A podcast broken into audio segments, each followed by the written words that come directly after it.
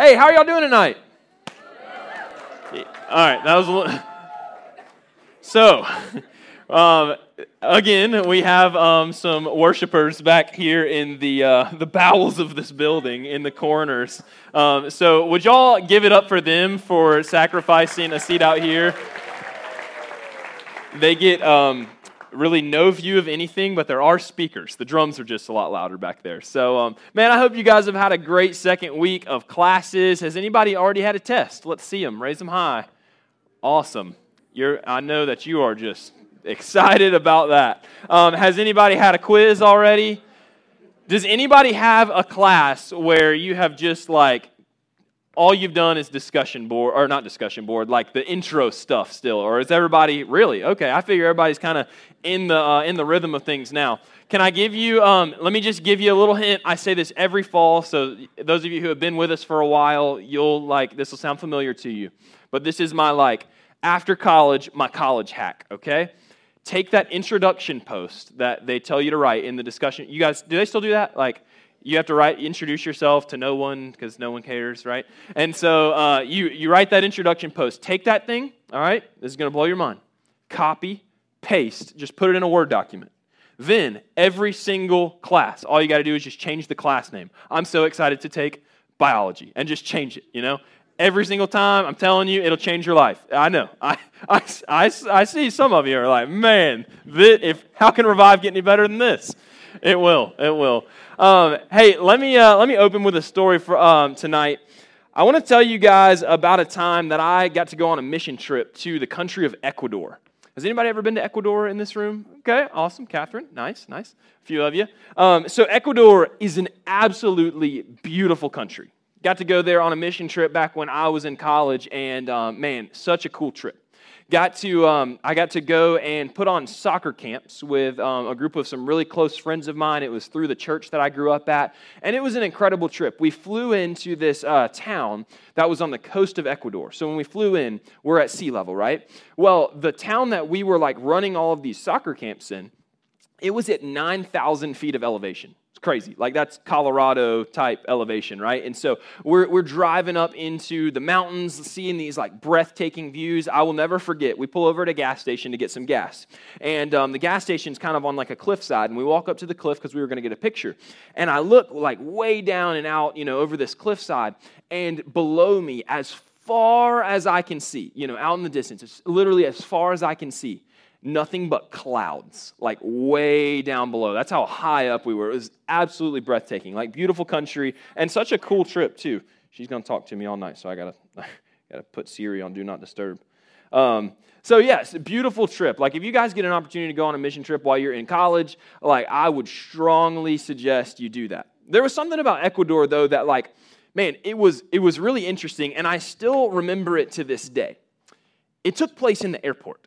So I don't know how many of you guys travel or have traveled internationally before, but when you get off the plane in this airport, this, the name of the airport or the city was Guayaquil. It's, a, again, a coastal city there in Ecuador. When you get off the plane, everything, it makes sense. You know, normal airport stuff. You get, you deboard the plane. You kind of, you know, are, are like funneled along to different stops. You got to go through customs. You got to go and find your bags and do all those different things. Well, As you, as we start to make our way towards like the final steps of getting out of the airport and into the city, we come to this big, like, it was probably a room about this size, honestly. It's a big room, and there's this huge line. Like, this room is full of people. And it kind of threw our team off because we're looking at the at the uh, this room, and we're like, we can see the doors to the city. Like, they are, there's there's literally one doorway between us and getting out to do what we're here to do. And so we're we're here, and in this room, it's just this massive line, and we've got no idea what the, the holdup is. Until we look to the, like, front of the room, and you see the front of the line, there's something going on. So I've never seen this before in my life. In order to get out of the airport, you wait in this line, and once you get to the front of the line, you take your, like, passport or your ticket or something like that, and you scan it on a little barcode scanner. And then up on the wall, like right above the doors, they have, I kid you not, it looks like a traffic light, but no yellow light. So it's a green light or a red light. You get a green light, go on, you know, do what you're here to do. Like go on into the city, enjoy. But if you get a red light, there would be these security guards who would like come out of these side doors and they would just whisk you off. They'd take you away. We saw this happen multiple times. I don't know where they took you. I don't know if they if they put you back on a plane and sent you back where you came from. I don't know if they like locked you in a closet somewhere and never let you out. But all I know is that it was like either you you got the green light and you were in, or you got the red light and these guys took you away. And so you can imagine our team is like, you know, like hearts are pounding. Like we flew all this way to come here and do soccer camps for these poor little children. And there is a chance that we're going to get a red light and not even be able to get into the city. Well, thankfully, uh, we we did heckle a few people who like got, you know, red lights and stuff, and we thought it was going to come back to bite us. But we did. We ended up, our entire team uh, ended up getting green lights, no problem. We were able to make it into the country, do what we needed uh, to do while we were on that trip. But when I think back about that time, I, I remember like, you know, going through that, and as I, I think back about it, I think that that's how a lot of us think that heaven is going to be like, right? Like at the end of our life, we come and we, we stand before Jesus, and it's like either our past works and we're in, and Jesus is like, you know, come on in, gates are open, or our past doesn't work, and then, I don't know, like, trap door opens up, you fall out of the cloud, and, you know, down you go. Like, uh, that's I feel like that's how a lot of people see heaven. It's like either this green light or this red light, and if you're in, you're in, and if you're not, you're not. But is that really the case? Like, is that really how heaven works? Last week, we started a brand new series that we're calling Shifting Sand. I told you that each week in this series, we're going to be looking at a different lie from culture and a truth from God's Word, because we want to be people that build our life on the solid foundation of truth, not, not lies, because that, that foundation is shifting sand. It will pass away. We want to build our foundation for our life on truth. And so last week, I gave you the lie from culture that Jesus was just a good teacher.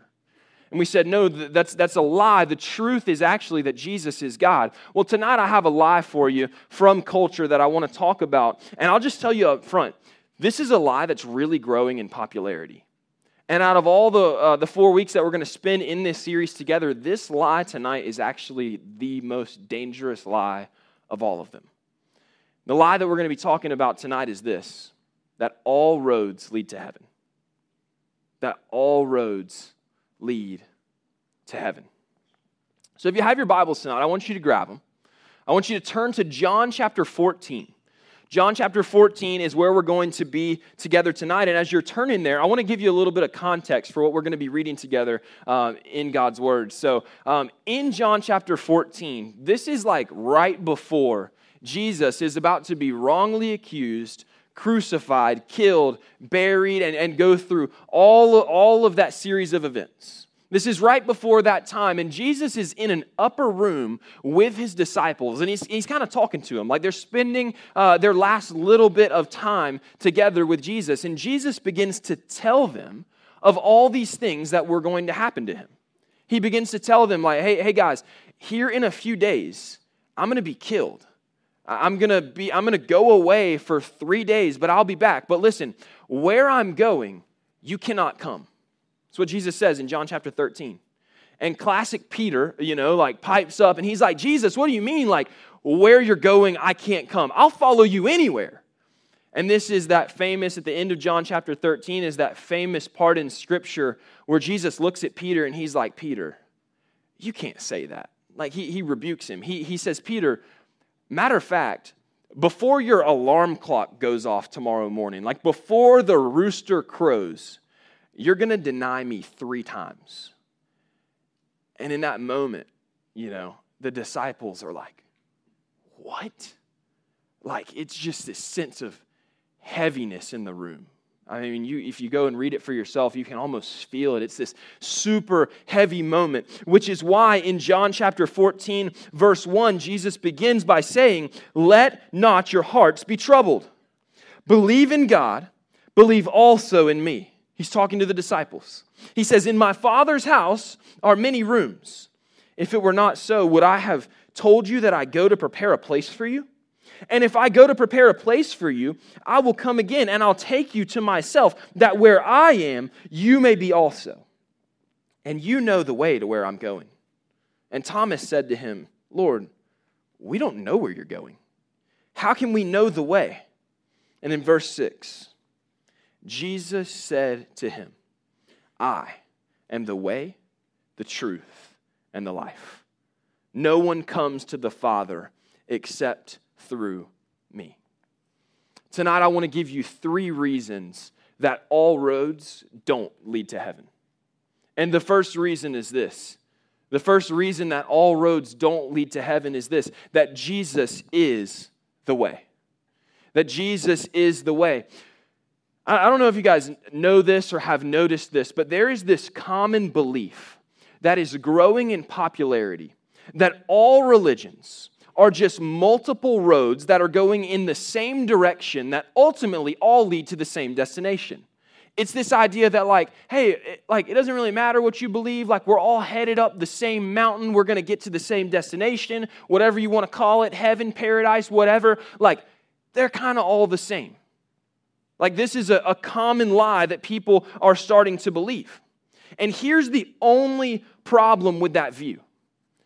The way that Jesus refers to here in verse six, when he says, I am the way, Jesus, Jesus is say, what Jesus is saying there has nothing to do with you trying to be a good person.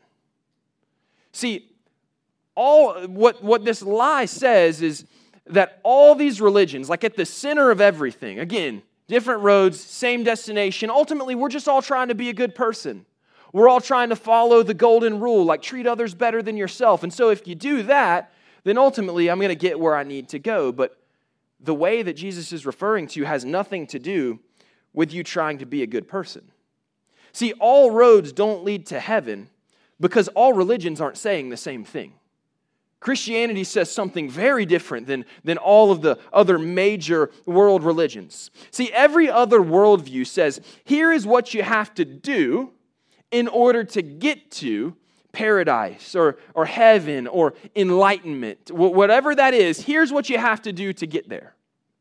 For, for Buddhism, it's like follow the eightfold path. For the Muslim faith, it's that you have to keep the five pillars of Islam. For uh, the Mormon faith, it's that you have to go on mission. For a lot of religions, it's like that your good has to outweigh your bad. Like there's all these different things. Here's what you have to do in order to get to where you want to go. They're all saying, if you want God badly enough, well, here's what you got to do to get to him. If you want him badly enough, here's what you have to do to get to him. But listen, Christianity is totally different. It, It, again, it's totally different. That's why all roads don't lead to heaven, because all roads aren't saying the same thing.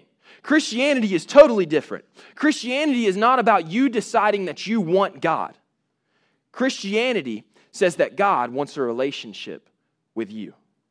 Christianity is not about you doing enough good things to get to God. Christianity actually says that God has done everything to get to you.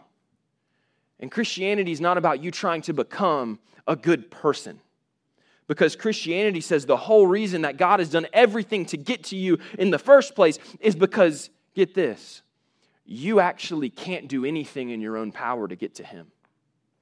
Christianity is totally different. And you're like, wait a second, I can't do anything to get to God. What, is, what does that mean? That sounds really different than any religion that I've heard about. Well, the reason for that is because of this thing called sin. And you can think about sin like this. If God's standard for right and wrong, if it was like a target, sin is any time that you miss that target. Whether you miss that target by like a fraction of an inch or you miss that target by a mile, sin is anything that misses the target of God's standard for right and wrong. That's, that's what sin is. It doesn't matter how far we miss it. Sin is sin. Romans chapter three, verse twenty-three says, for all have sinned and fall short of the glory of God. That verse tells us that every single one of us have missed that target in some form or fashion. Again, sin is sin. And the problem with sin is this, that it has to be punished. And that's not like a foreign concept to us, right? Like that's how today's legal system works. You do something wrong, there's a consequence that matches the crime. Well, because of our sin, there's a consequence that matches the crime. And the crime is that we have all sinned against a holy and perfect God. that we've fallen short of his standard of right and wrong. And because of that, the punishment that matches that crime is eternity separated with God in a place called hell. It's a very, wow, it's a very real, uh, it's a very real thing. See, Christianity, it's not based on you trying to become a good person. It centers around the fact that there is nothing that you can do to get to God. The punishment for any sin is eternal separation from God. And no matter how hard you try, you can't talk your way out of it. You can't work your way out of it. And that's why Jesus says, do you want to get to heaven? You can't on your own. But I want a relationship with you so much that I'm willing to pay the ultimate price. Like, I'm willing to take that punishment for you, which is why Jesus goes to the cross in the first place. Christianity is not about you trying to become a good person. It centers around the fact that you are anything but a, a good person. And so if you want to get to heaven, Jesus is the only way. Jesus is the only way. And this is about the point in today's culture where people would respond to a message like that. And they would go, okay, that sounds great, but that's your truth. That's your truth. And you can have your truth. And I'll have my truth, and we'll be fine, right? Like, we don't have to, we don't have to argue about it. You can have your truth, I'll have my truth, and, and we'll be all good. However, the second reason that all roads don't lead to heaven is this, that not only is Jesus the way, but Jesus is the truth. And notice what he says there in John chapter fourteen, verse six. He says, I am the way, I am the truth. He doesn't say, I am a truth. He says, I am the truth. And so what that means is that Jesus is not a truth that exists alongside of a bunch of other truths. Jesus, he says that he is the truth. There is only one truth, and it is Jesus. The way that I'm offering to get to heaven is not just one truth, and you can have that truth, and then other people can have their truth. It, it is, it, it's not like that, because truth is not whatever we want it to be. Truth, truth is not whatever we want it to be. Here's how I know. I want everybody to close your eyes. Close your eyes. And then I want you to take your pointer finger, and I want you to hold up your pointer finger in there, nice and high. Now, eyes closed. This only works if your eyes are closed. I want everybody to point north. Go ahead, point north. Eyes closed. All right, north is not straight above your head. I'll, I'll give you that, that little cheat sheet right there. Eyes closed. I'm going to give you three seconds. Final answers. Two, one. Open your eyes. Keep the hands up. So that is absolute chaos is what you're seeing. Um, so I'll just give you, I'll go ahead, for those of you who are doing this, that is false. For those of you who are doing this, we need to have a conversation. So I'll give you the answer. You guys want to know the answer? So north is right here. How many of you were like, within ninety degrees of, of north? How many of you were somewhat close? All right, awesome. So not everybody is totally directionally challenged. Hey, here's the thing. Here's, here's why I do that. Because we all know that this is true, right? Like, no matter where you think north is, there's one north. Like, there's one truth. And matter of fact, that, that truth, north, it's really narrow. Like, there's north, but then there's like true north, right? Like, it's very narrow. And if you're off by just a little bit, just a, a single degree, and you travel in that direction for any length of time, what you will find when you get to where you're going is that you were headed in a direction, but it was not north. Truth is not whatever we want it to be. There's one truth. And I know it, it might sound hard to hear, but it's really, it, it's narrow. And, and Scripture says that. It says it in Matthew chapter seven, verse fourteen. Jesus says, "But the gateway to life is very narrow, and the road is difficult. Only a few ever find it." Y'all, there's not a lot of truths, and then Jesus is just one. There is one truth, and it is Jesus. And I realize that to a lot of people, like, man, if you're here for the first time, like you came with a friend, like I realize that to a lot of people, that sounds really unloving. You're like, how like how can you say that? How How is it loving for you to tell me that I have to believe what you believe? How How is it loving for you to disagree with my truth, something that I believe, and tell me that I'm wrong? Well, I know it feels unloving, sounds unloving, but like for me to say that, and it's it's like I wouldn't just stand up here and say controversial things because I think it's fun. Like, I'm saying that because I genuinely believe, like I, I'm telling you, I genuinely believe that, that that is the most loving thing that you can hear. There's one truth, and that truth is Jesus. Uh, let me tell you why. So tomorrow, actually, um, I'm flying out, heading on a mission trip. I'm going to Albania. Anybody know where Albania is? Me neither. Yeah, I know. It's over. It's in Europe somewhere. Um, so I'm going there, and um, we're, we have a layover tomorrow morning in Paris, okay? So um, going to Paris tomorrow morning, and if uh, you need to know anything about me, it's this. I don't speak French, like not at all. So you you probably thought, man, you're you're bi-trilingual, you know, something. No, not, not really. So I know zero French, and I'm going to be in the airport in Paris. And uh, I want you to like put yourself um, in, in these shoes. I want you to imagine that you're in an airport in a foreign country. Could be Paris, somewhere that, that you can't communicate with anybody. You don't know the language. You don't know how to read the signs. You're in an airport in a foreign country, and you're trying to find your way back home. Like, you need to figure out which gate you need to go to in this airport, which plane you need to get on that's going to take you back to Atlanta. And so you're looking around, you're trying to ask people, like, hey, I'm looking for my gate. You're trying to show them your ticket, and they say, like, bonjour, and you don't know what that means. And so you're, like, trying your absolute best to figure out how you can get back home. And I want you to imagine you're in that airport, and then you see me.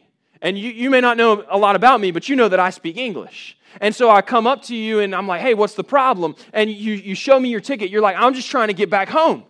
Can you show me which gate I need to go to so I can know what plane I need to get on that's going to take me back to Atlanta?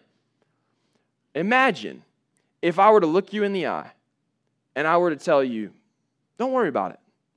Like, every single one of these gates will take you where you need to go.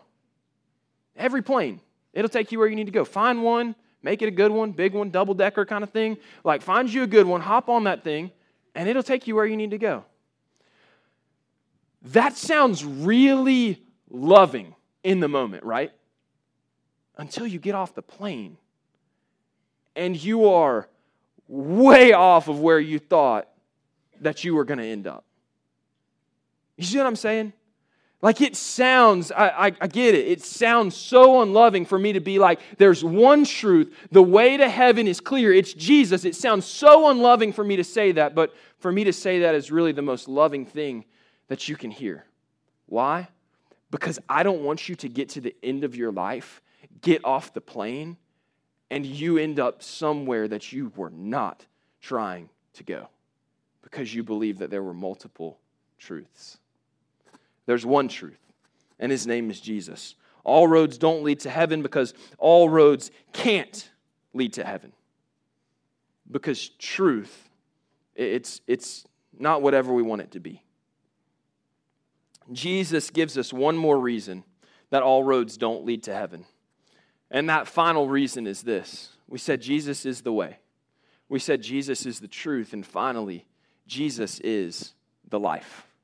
Jesus is the life. We see that there still in verse fourteen. Jesus says, I'm the way, I'm the truth, and finally, I am the life. In other words, all roads don't lead to heaven because life is only found in Jesus.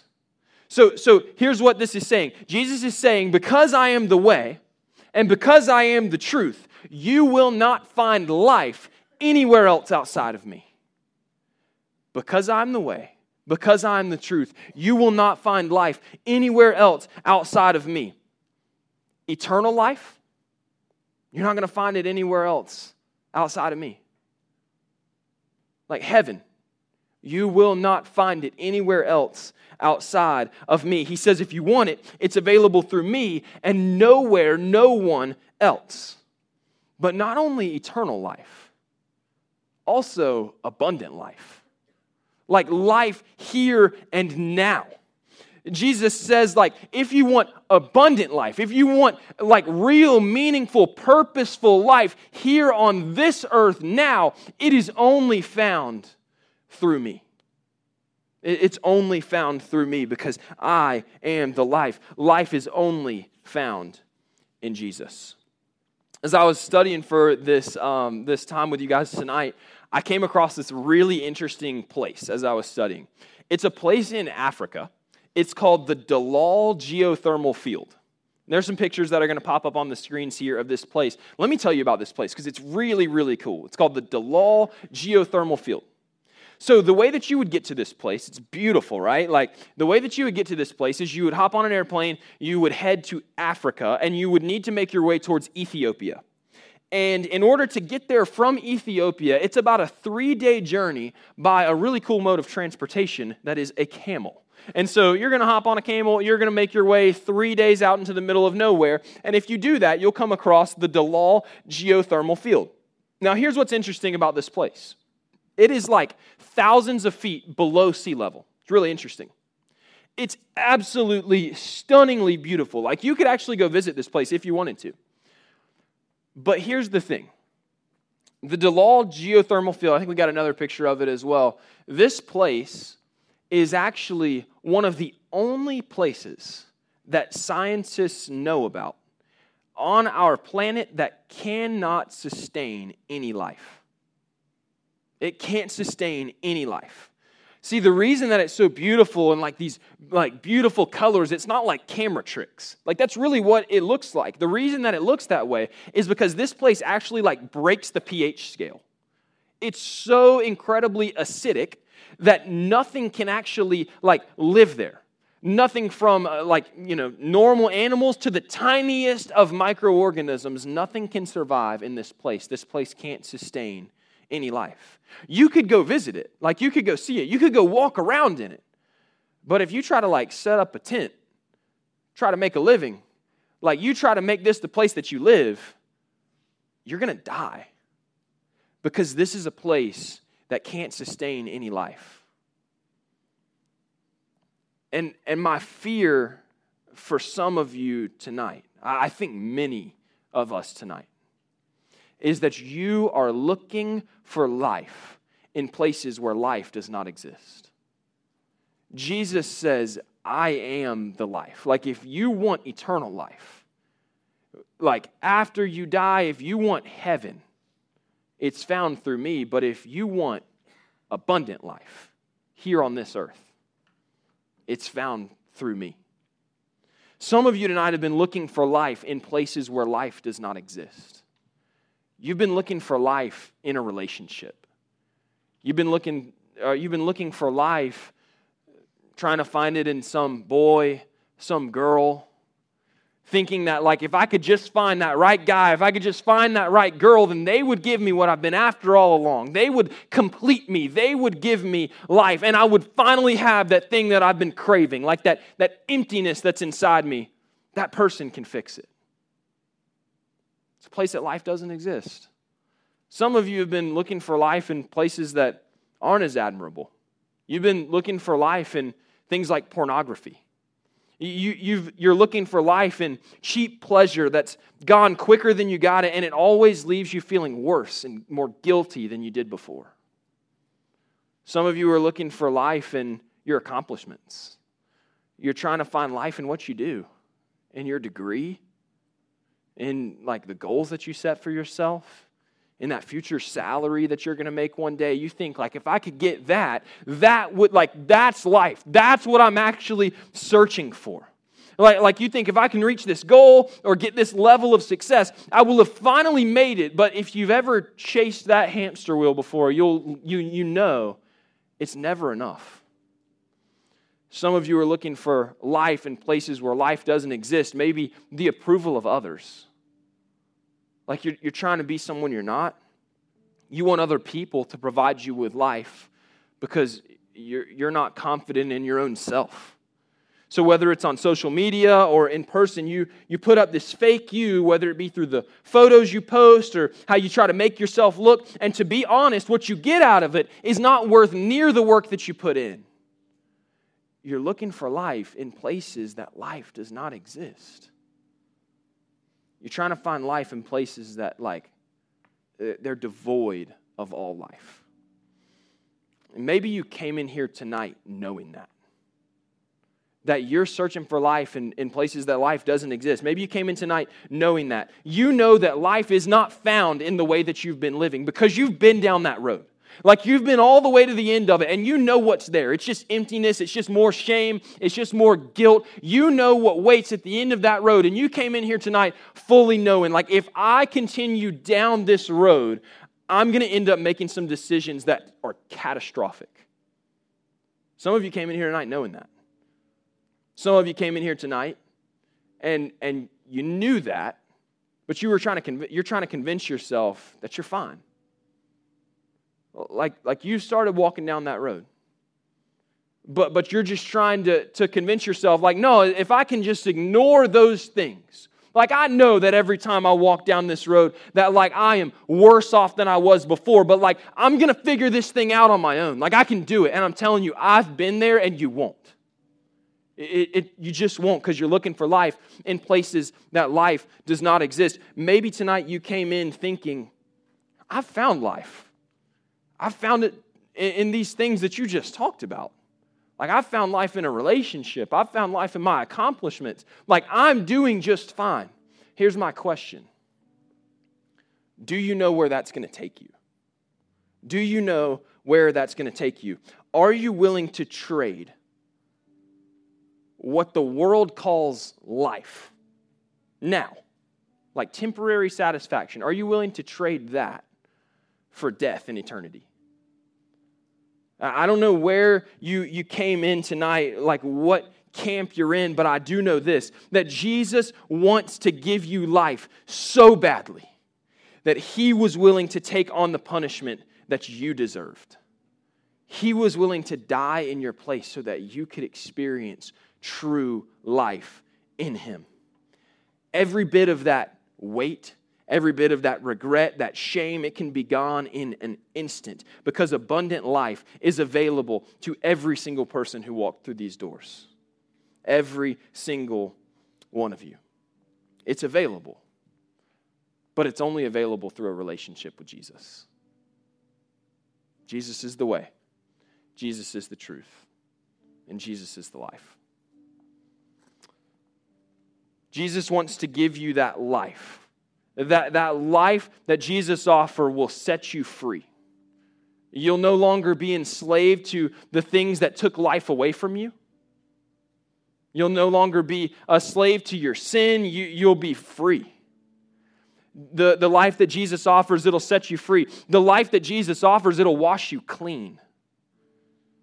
No longer guilty, no longer shameful, but made new.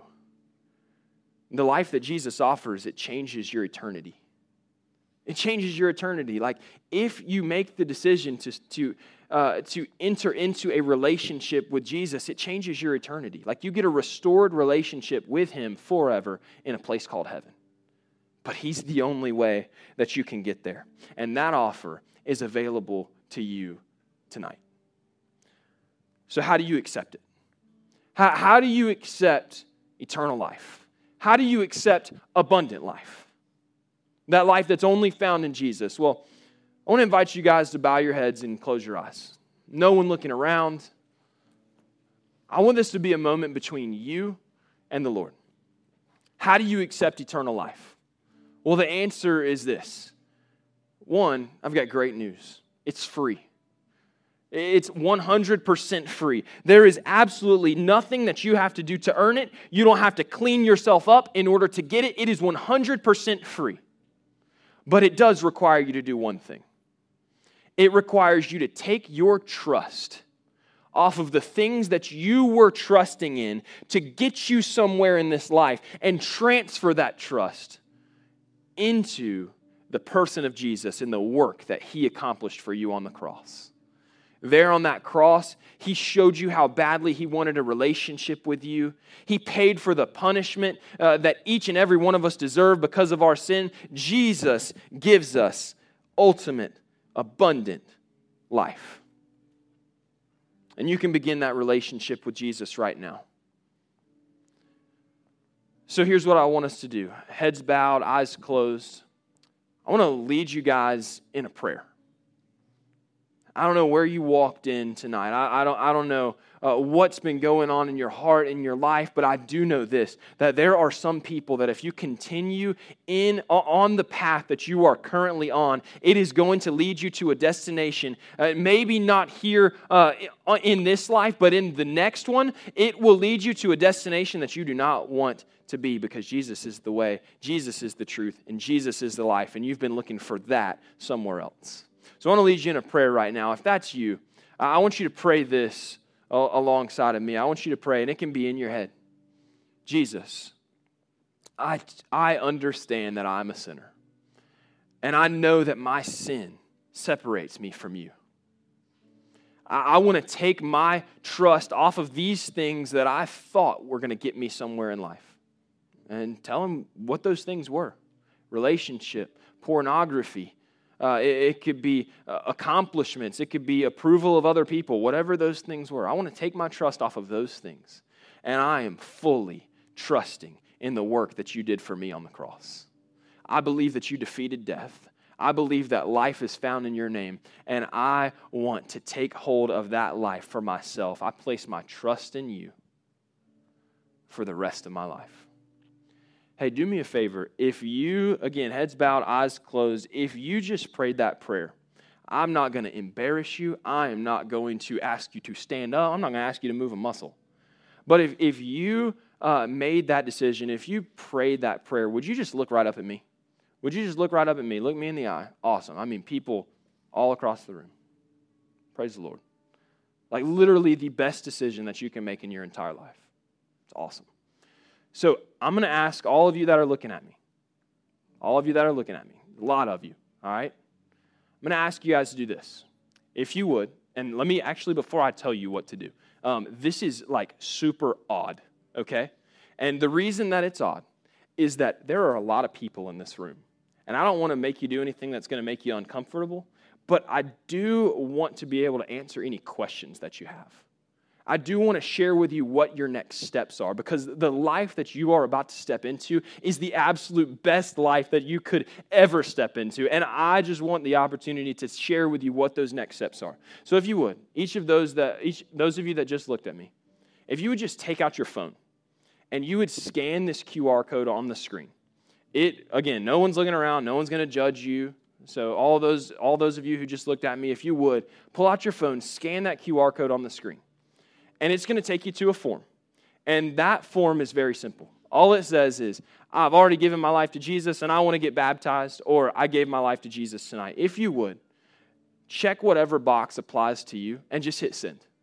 All that's going to do is give our team the ability to reach out to you. We're not going to sign you up for a text thread. We're not going to like ask you for all your information, but we just want to have a conversation with you. So if you would, take your phone out, scan that Q R code. Lots of you have already done it. We're going to leave that up for just a second longer. We just love the opportunity to be able to have a conversation with you. Praise the Lord, man. This is this is so awesome. I'm so, so proud of so many of you.